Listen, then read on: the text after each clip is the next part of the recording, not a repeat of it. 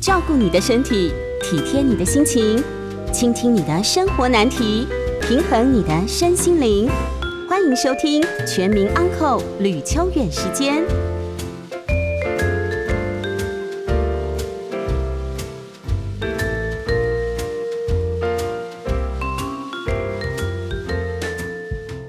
做吕秋远时间，我是吕秋远哦。那么今天是二二年的五月二十号。那么，呃，似乎不是很多人在乎这一天的特殊日子哦。当然，台湾人很喜欢创创一些特殊的日子啊，像五二零这一天，就有人取谐音说那是因为我我爱你嘛，哈。那但是。坦白讲，我自己在从事诉讼的过程当中，发现我都会特别注意你们的结婚登记日是什么时候。很多人会特别选五二零，但事实上来讲，那一天离婚的蛮多的啊。所以日子不重要，过日子才重要啊。来，那我们今天呢，就是要来跟各位听众朋友聊一个跟旅游比较相关的这个概念。跟旅游其实这样讲也有点怪，应该是说跟文化比较相关。为什么谈到这个议题哦？因为最近大概疫情，大家要小心了哈。那么原本有人预估在月底的时候可能会到一天二三十万的人感染，那目前看起来大概十万上下哦，缓步增加，它没有一次就是到高峰，跟国外有点不太一样。那这种缓步增加的情况，就类似人在发烧嘛。那现在的情况就是慢慢的往上升当中，但预计哦。呃，我们最近有人提到，就是指挥中心有人提到，大概九月份有可能会解封，不用隔离，但不确定哦，要看整个状况。简单来说，当我们疫情已经到了呃群体免疫的时候，或许有可能会解封，因为毕竟要呃跟就是其他国家的步骤不能差太远哦。那就这个部分来讲，日本。就是我们非常喜欢去的国家，未来一样哦，就是在解封之后，可能我们会有机会可以到那边去，回来之后不用隔离。所以在这个情况之下呢，我们在尤其是我们在最近有一些就是京都的旅游书慢慢都出来，那我个人很喜欢京都哦，所以我今天就请我们家的这个企划哦，因为他的学姐是一位老师，那么他在研究的。就是所谓的建筑这方面，那建筑这方面呢，因为他个人对于日本哈是相当有兴趣的，他自己呃其实小时候跟家人都住过京都，那么他的硕士研究主要就是我们日治的台湾建筑，后来呢，他其实在博士的时候有到日本，包括我们讲京都最常见的。名家跟挺家，这个可能大家对于名家、挺家这两个字没有特别感觉，但是如果比如说像日本有一个不动产中介在京都叫八清，八清这一家在日本其实相当有名，他是专门在中介京都的町家，就是西门町那个我们常讲西门町就是西门町啊、哦，那个町，那么那种传统住家，所以说呢，就这个部分来讲，呃，我们今天邀请到的来宾对于日式的建筑，还有台湾的建筑，因为台湾毕竟曾经有经历过日本统治的时代，呃，对这个部分相当有研究。那当然，他特别是在京都哦。那么各位如果有兴趣的话，他有一个粉丝专业叫做“金竹居”，金就是东京的京或京都的京哦，竹建筑的竹，居居住的居。然后呢，诶、后面三个日文我不会念，很多人以为我会日文，其实我真的不会哦，我真的不会。五十音我学了八年，我还在前面的二十个吧，有些我会啦，有些我不会啦。学了八年才会二十个，就代表我根本没有心哦，不是因为不是因为日文太难。那他有一个日本语教室，那么各位输入金竹居应该就可以到那边请教他，如果有什么问题的话。那我们今天邀请到是吴玉莹吴老师，吴老师你好。呃，你。大律师你好，哎，是不是比较紧张吗？呃，没有，那个真的是还蛮紧张的，因为是就是听听到那个就是女律师要诶、欸、让我上这个节目，我觉得我非常荣幸，然后诶、欸、当然也会紧张了，这是应该的。没有没有没有，你太 客气了。我跟你说，今天今天如果不是试训的话，我就带那个你的书，因为你有翻译书《京都美学考》。日本建筑美学，我我今天之前邀请你的时候，我本来我还想说，呃，因为我前一阵子在书店里面有买了一本，跟很奇怪，台湾现在哦，其实还是有一些人在很努力的翻译日本的建筑，像是京都，他有专门在介绍一些专有名词。我我我我本来看那一本，我很多东西看不太懂，可是我一直记得一件事，就是。京都人的住宅跟京都人的生活是按照他们的真正生活方式在盖的，也就是说，一年四季，它的建筑有它特别的功用，它不是像台湾一样说，反正我就盖一间房子，然后春夏秋冬我不管，它是有时令的，而且真正的京都人他会按照传统的时令来走来过生活。我之前看到有一个日剧吧，那个日剧就是在京都。什么到京都生活还是什么？那是呃，那那部电影，那部电影，我以一开始也以为很无聊，后来他是描述一个东京的女生，她因为要照顾受伤的舅舅，所以到京都去住，然后她就意外的发现，京都其实不是我们观光客想的那样子。那你自己本身过去住在京都哦，你对于京都来讲，呃，我们先讲性格好了。你觉得京都人的性格跟的真的跟其他的都市是不一样的吗？呃，我觉得京都人多少都有一点点他的身为古都的一种骄傲这样子。然后我觉得就是说我在接触那个京都人的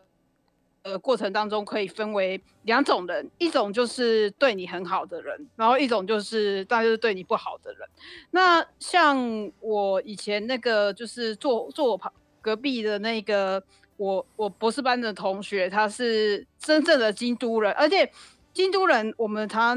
就是说，京都的女人，也就是所谓的金女，哎，金女是会比较被被人家所所知道的，就是说金女的个性啊，金女的那个就是难相处，那些是比较被那个就是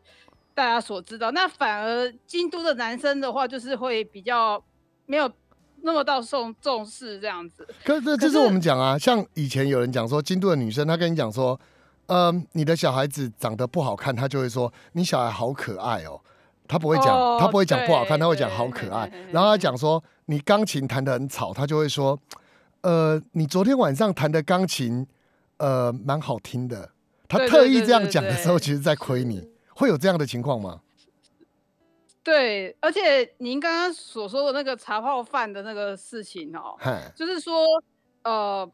就是说你，就是说日本人其实他是不会邀请，呃，就是不会随便邀请人家去家里面做客。对对对。那如果说就是去日本家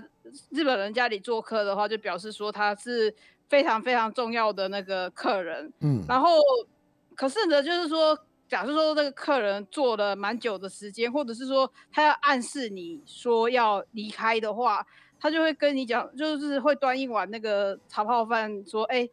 请用这个茶泡饭。”那他的意思是说：“哎，我们家要开始煮饭了，然后你也该离开了。”这样的意思。那所以这个传说是真的哦？是真的。OK，那有人的方法是呃，就是说要不要再喝杯咖啡？对对对对，也有这种说法，就是说再一杯咖啡，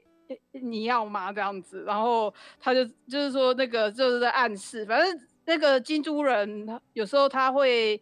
用那个暗示，就是他不会明讲。有其实日本的那个日文的那个语法里面本来就是有一些是不会明讲的语法，但是在京都是特别的明显的。OK，所以这个就有点像什么？有点像是我们如果来提说，呃。你要不要今天来我们家？如果日本人这样邀请你，嗯、你最好拒绝五次之后再答应，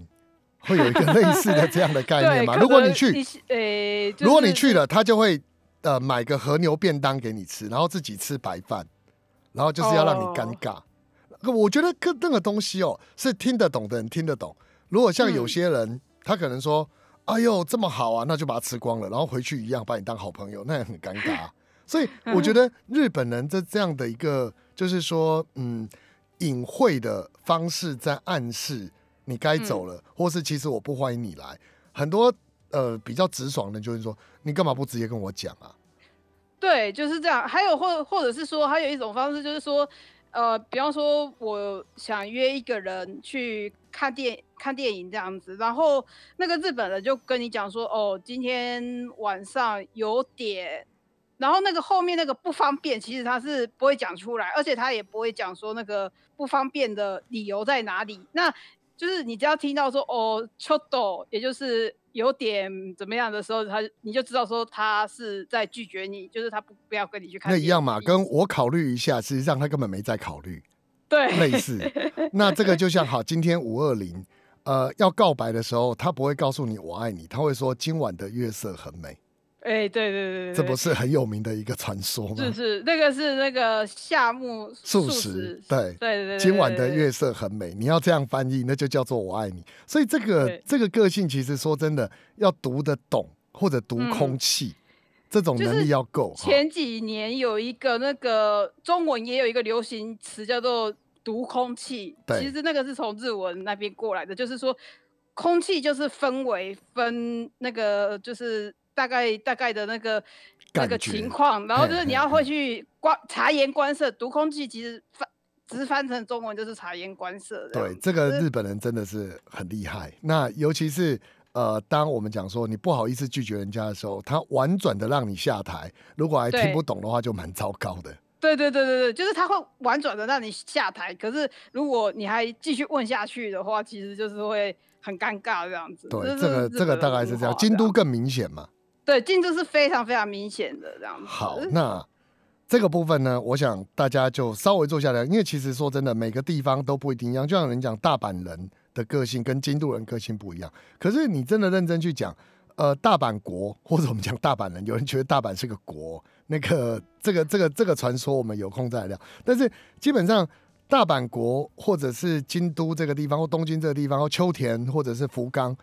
呃，日本版图那么大，当然你说有所谓的各地的民族性，可是其实认真讲起来，你说那个地域性还是会有不一样啦。所以说，不是所有的人都这样，只是说他们比较呃，在整体的民族性上比较有这样的倾向。我这样说应该是没错吧？是是是是是。好，那待会呢，我们广告回来，我们就要来进入今天的主题，因为我想接下来哦，呃，第。呃，我们讲祭典里面的祇园祭应该是来不及开放了。我们要去的时候应该是有有开放。我刚刚有查那个，我知道，我说我们台湾人来不及参加了。京都新闻说，诶、欸，应该那个巡行的部分今年会办。对，但是我们台湾人来不及参加了。我们看时代祭还有没有机会，所以待会就要请您来帮我们介绍一下，说这三大祭的。呃，状况，嗯，然后呃，就是有哪些景点或哪些有趣的东西，我们赶快来继续聊。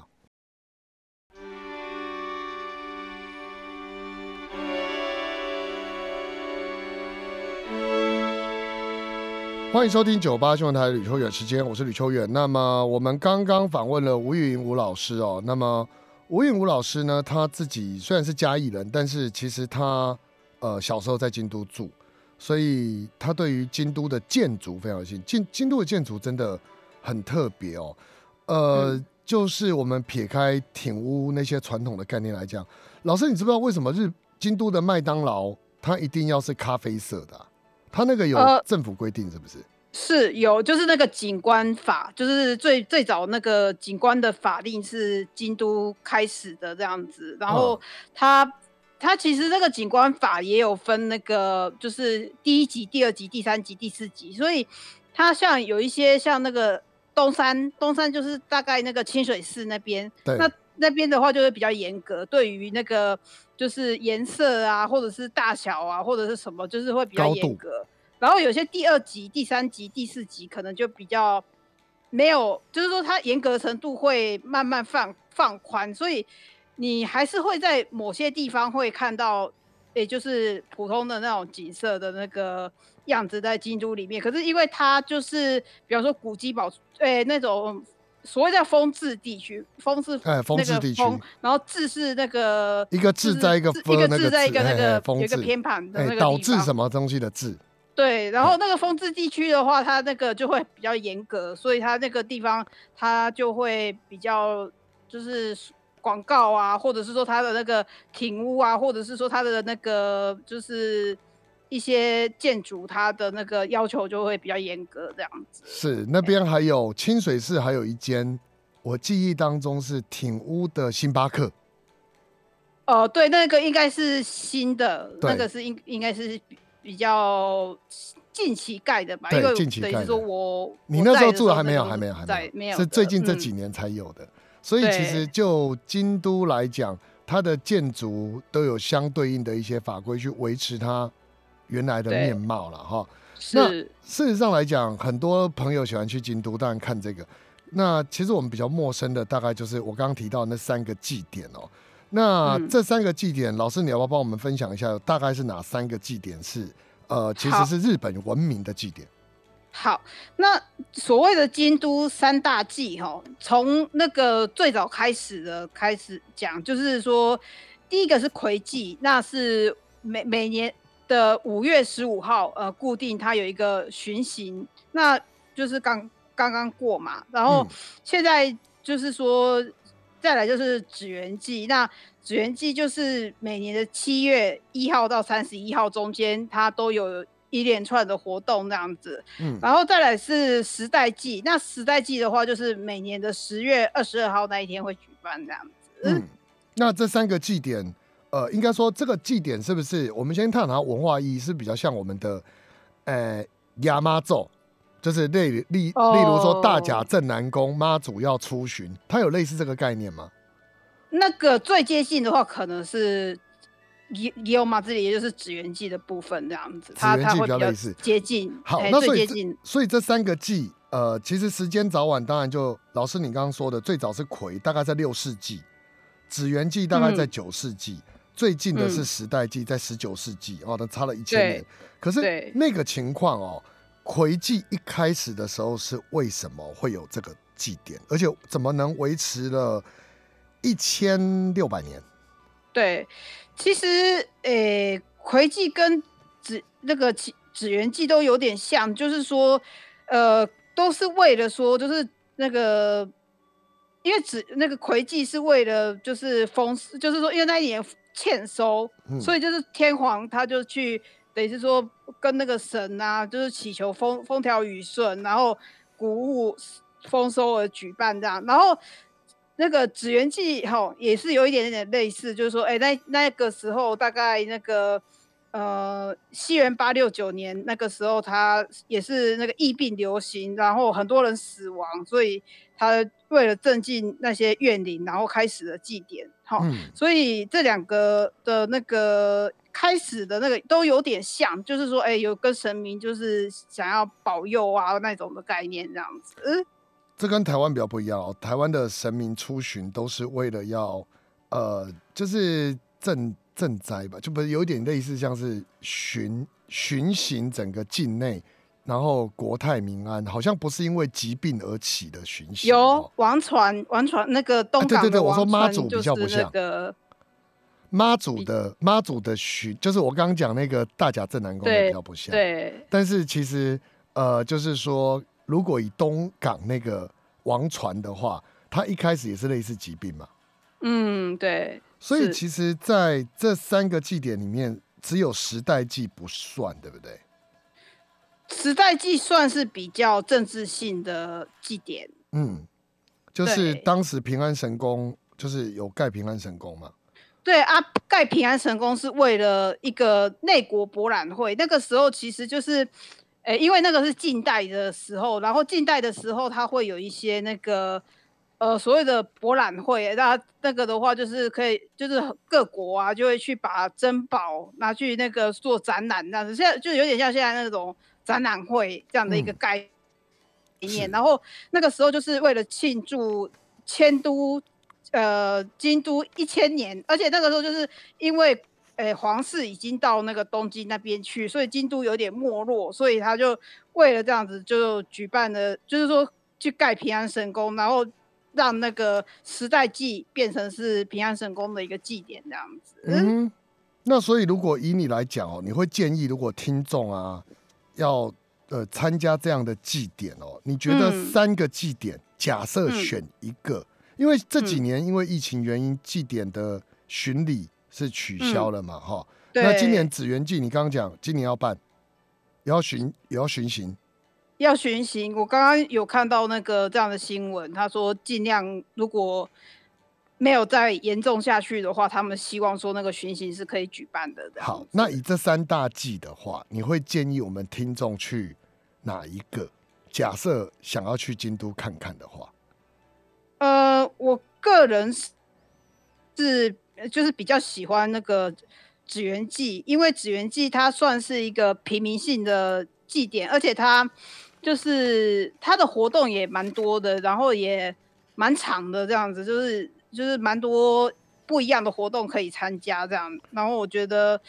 呃，我非常喜欢那个气氛这样子，因为那个他他就是哦，他有他有叫做那个所谓的三跟谋，也就是那个刚刚那个。嗯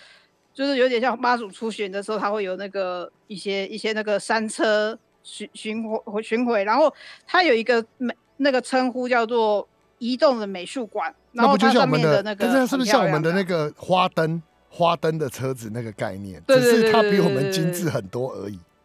我讲这样是有点侮辱他的 那个，但我的意思说有点类似。就是有点类似，因为不然听众听不懂啊。是这样，嘿。三谋其实就是我们讲的，它就类似呃艺术品，然后摆在车子，然后大家用巡行的方式在绕京都嘛，大概是这样。对对对对，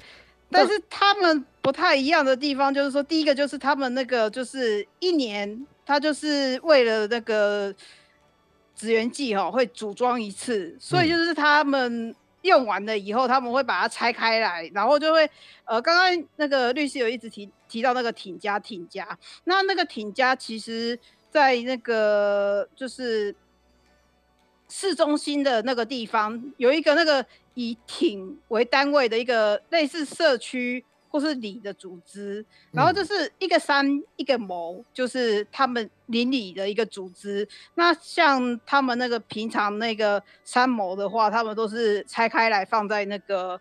呃，就是他们邻里组织的那个库房里面保存这样子。然后所以他们一就是说一年一度才出来看看那些东西。对，那个概念有点像是我们庙旁边会有一些。呃，商家那些商家会捐钱，然后就是成为这个庙的自治会里面的一份子。然后祭典的时候，大家出钱出力，有人当炉主，有人捐钱，有人去买那个昂古柜，然后就是类似那个文化的相似性有一点点存在。老师，你觉得呢？我觉得。当然，您要这样比喻的话，就是说，哎、欸，大家会比较了解那个对对对状况呐啊。我觉得是说，呃，当然这个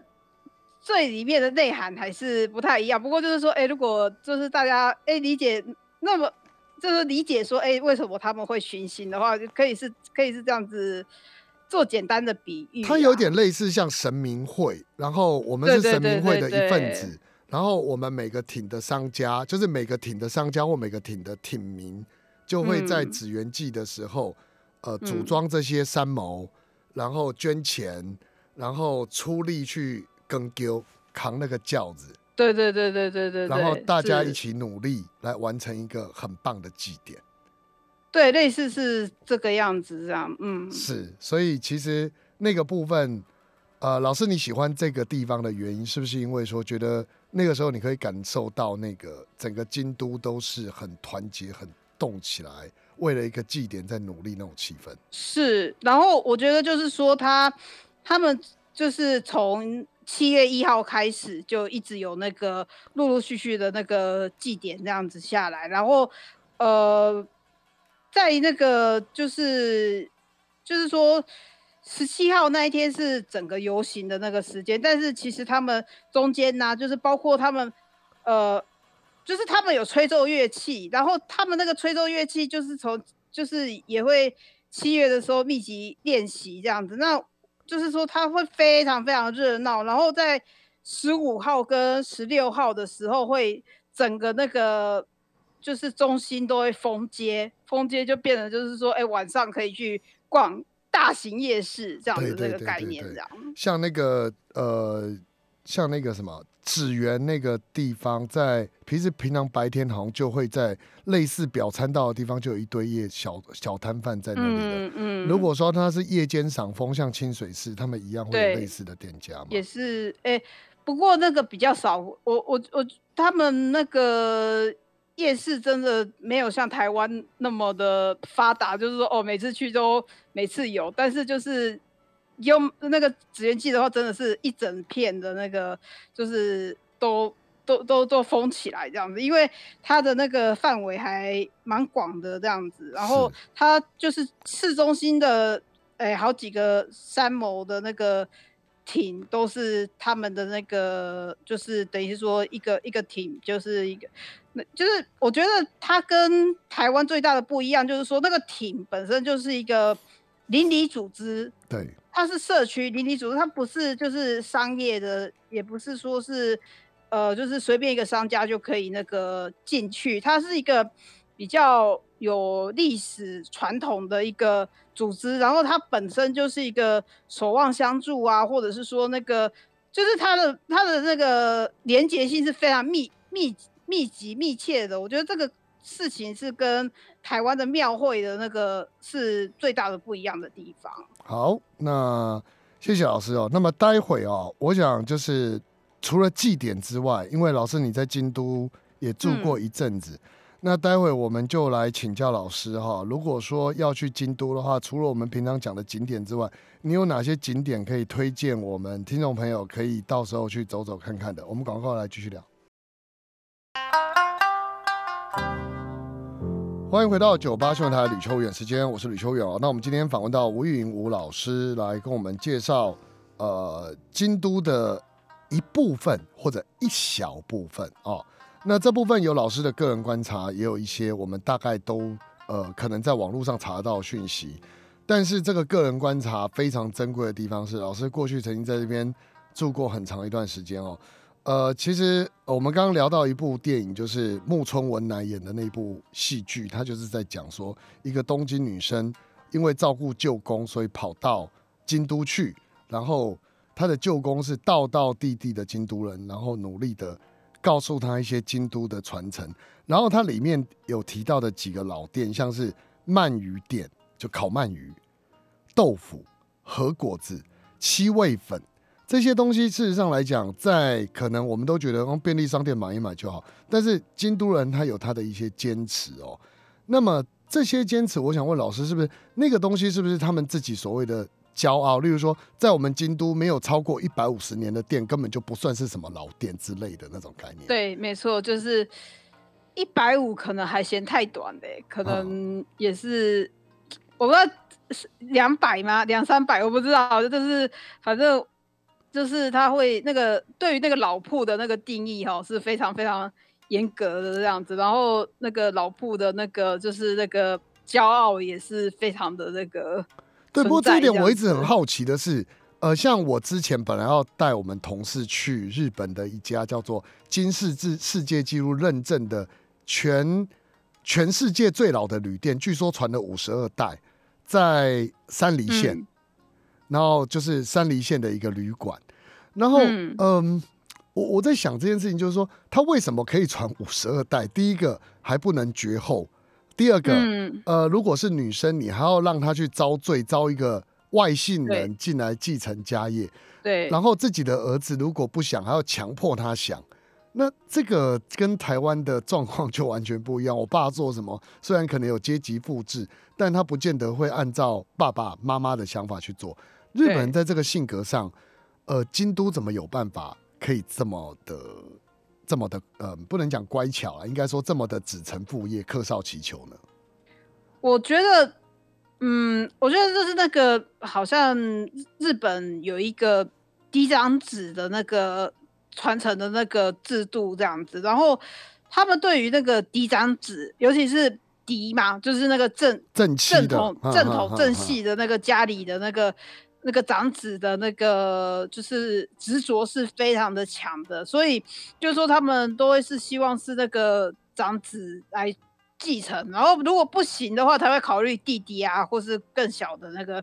旁支的那个地方，或者是说，哎，如果有女生的话，就由他来遭罪这样子。那当然，因为我在看一些那个日本人的那个传记里面，就是也有遇过，就是说，哎，他那个嫡长子，他怎么样都不接，怎么样都不接，然后结果就那个他们就只好。只好找弟弟，或者是说弟弟的谁来当他们的养子这样子。所以，其实我觉得，就是说，在日本的文化里面，就是台湾虽然也会有那种重男轻女啊，或者是说嫡长子这个概念，可是我觉得日本，尤其是那种就是所谓的职人，就是他们那个做做东西的那个，他们家里面就会特别的重视这个子嫡长子。继承的这个概念，这样子是，所以就你来看的话，这些你自己在京都待过的时候，你会觉得有哪些的地方，你可以推荐听众朋友特别去看看的？看看哦，金阁寺不算哦，嗯、金阁寺大家都知道，清水寺大家大家也知道。你觉得像嗯，京都御苑那个上京区那一带，嗯、你觉得你觉得那一带你觉得有哪些可以推荐的？好，那个。京都御苑哈，它，嗯，它出就是它外面有种樱花，很漂亮，所以樱花季的时候御苑可以去，而且那边御苑进去是免费的啊。当然，京都御所的话，呃，要等它开放才能进去。可是呢，就是御苑的附近有一个建筑叫做那个呃京都府厅，京都府的那个办公室是西洋式的。西洋式的，那他为什么盖西洋式的原因，是因为他他们那个时候是明治明治时代明治左右的时候的那个建筑，然后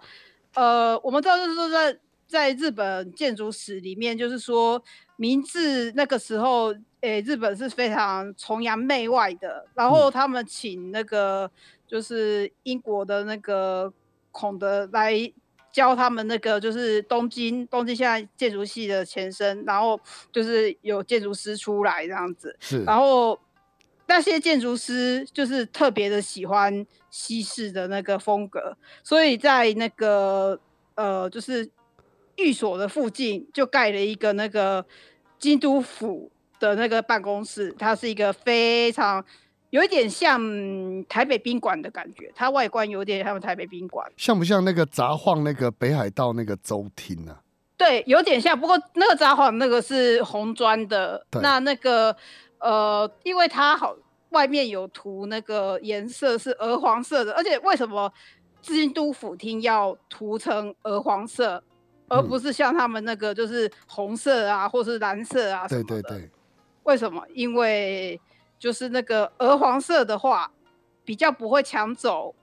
天皇这个寓所的那个风采，哦、所以那个时候那个建筑师有想过，就是说要涂成鹅黄色的那个建筑物。那那那等一下，等一下，那京都塔，我突然想到，京都塔为什么要涂成白色？哦，那个京都塔又是不同的那个例子。那个我刚刚有讲说，那个就是那个赏樱花嘛。嗯、那个那个玉那个厅，那个建筑府厅有樱花可以赏。好玩的是，就是它是西洋的建筑，然后它可以那个就是看樱花这样子，我觉得很特别。Okay, 那如果赏枫呢？赏枫的话，呃，就是、还是清水寺吗？我觉得清水寺的枫也很漂亮，你自己觉得？清水寺的枫也很漂亮啊，但是人很多啊，哦，太多了，人超多。有没有什么秘密景点？秘景点哦，我，诶、嗯欸，有一个地方哦，去哪里赏枫？其实这个那个很近，但是那个 就是很少很少人知道那个，诶、欸，呃，那个。我我讲一个地方，它就是它叫做高雄啊，高雄我知道，西边有一个地方叫高雄，高雄，高雄对，在应该在嵯峨也再过去一点吧？对，那边的樱花很漂亮，它那个是一个佛教建筑。那、啊、那个高雄不是我们哎、欸，名字一模一样，就叫高雄，就是对，就是我们的高雄，就是那边的典故过来的。对，但是但是各位，那个那 那个高雄是在应该算京都的在西北边一点，对。对，如果你要从我是之前去伊根，直接开车回来的时候会经过高雄，那边车子班次很少，然后因为它的樱花是呃不是樱花那个枫叶。是最早的，所以就是那边很很难遇得到，但是很漂亮，真的很漂亮。Okay. 嗯、好好好，那个这样知道哈，赏樱花去京都御苑哈，御苑跟那个呃那个京都府厅哈。厅那个厅舍很漂亮，对，那个厅舍很漂亮哈。可以继续对，然后如果赏枫的话，可以去高雄啊、哦，不是我们台湾的高雄，要记得哈，不要跑错地方了哈。好，那么我们最后啊，待待会我们会再休息一下，最后一点时间，我们再来请教吴老师哦。那么如果说我们要逛京都的话，有什么地方可以去做一些规划？我们赶快来继续聊。欢迎回到九八新闻台吕秋远时间，我是吕秋远，我们今天。邀请到了吴云吴老师来跟各位介绍京都啊的一些相关资讯。那我们最后剩几分钟哦，呃，老师刚刚有提到一件，就是三条通，在如果真的要带朋友去逛逛，看看呃京都除了老建筑之外，呃，特别是刚刚提到它呃京都府厅的西式建筑，三条通有很多西式建筑，是不是？是，是那大概是。呃，哪些跟我们朋友介绍一下？好，那个其实哈，大家对京都的印象是那种挺家啊、千年的古古古寺庙啊那些东西哈。但是我跟大家讲一下说，就是京都其实也是一个非常那个前卫、非常的那个，就是能够吸收那个就是就是前卫文化的一个地方哦。那、嗯就是我跟大家特别就是推荐那个三条通，就是那个市中心的那个，它那边也有很多挺家的东西，但是就是说，哎、欸，那个整个沿着三条通吼，有一有一排吼，就是说是那种呃杨氏杨氏的那种老老街，就是有点像所谓的看板建筑，就是说前。前面是用那个洋式的那个样子，然后后面还是日式的那样子的建筑哈，叫看板建筑。然后它就是前前面就是非常的那个洋式，然后那个然后再过就，比方说有一有一个那个有一些银行，或者是说一些那个呃。邮局，好，那个都是那个年代盖的这样子。然后它呀，那个就是说三条通在过去就可以看到那个传统的建筑，然后传统的建筑还可以喝咖啡，所以就是说你可以在那个就是三条通，你可以看到那个旧的建筑，比方说它有一个那个呃，就是时钟店，时钟店那件就是呃，那个是。近代的近代的时钟店，然后有一些那个就是它现在都是小商店，所以就是很好逛，就是非常那个就是就是很可爱的一些小商店在那边，然后就是在过去也有一些那个所谓的挺家，所以我觉得就是市中心小那个像三条通那边是非常好逛的这样。所以要做诶是乌丸玉石线吗？绿色那一条还是红色那一条？呃，就是那一条的交界处那个地方，那应该听起来是乌丸浴池啊，那个站。哦，对，乌乌丸浴池浴浴池，然后在呃，就是浴池在在往上还往下，我现在搞不太清楚，但是就是乌丸浴池那站附近，对，没有错。呃，OK，所以你会推荐大家去那边走一走。嗯、那么，对，基本上那边的西式跟日式都很不错。有。对对对对对啊，就是，呃，就是那边的那个就是点心店、咖啡店也是都非常的那个具有特色这样子，又都是两百年的，是不是？嗯，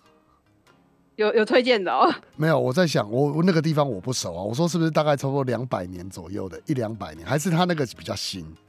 我我觉得是因为那个，就是因为他们就是。在那个明治时代的时候，他们可能前面有改建，所以就是我说很像看板建筑，有可能是前面是那个西式的，后面还是日式的这样子。那我们给台、那个、我我们给住台北的观众一个想法是，它有没有类似台北车站附近那个土地银行那个建筑？就是土地，你有没有？哦，就是很对，就是土地银行，或者是说那个呃博博物馆这样子的、那个。对对对，就是土地上那个博物馆。哈哈哈哈哈。对，就是有有一些是那种诶、欸、那一种建筑，然后诶、欸、安藤忠雄所设计的那个建筑也是在那附近。是是。对，所以那边很就是很很热闹，然后就是诶。欸如果如果你不是要看建筑的话，你也可以在那边购物、嗯、休息这样子。对，好，那就今天谢谢吴老师来我们节目了。那么各位如果在未来呃有兴趣的话，可以到京都看看，它真的是一个文化古都哦。那么也大家如果还有进一步的问题，也可以到吴老师的粉丝专业去看，他有一个部落格，都叫金竹屋，东京京都的京，建筑的竹。居住的居哦，那么就是这里面有提到一些日本文化的概念。今天谢谢吴老师，谢谢李律师。OK，好，那我们下周见，拜拜，拜拜。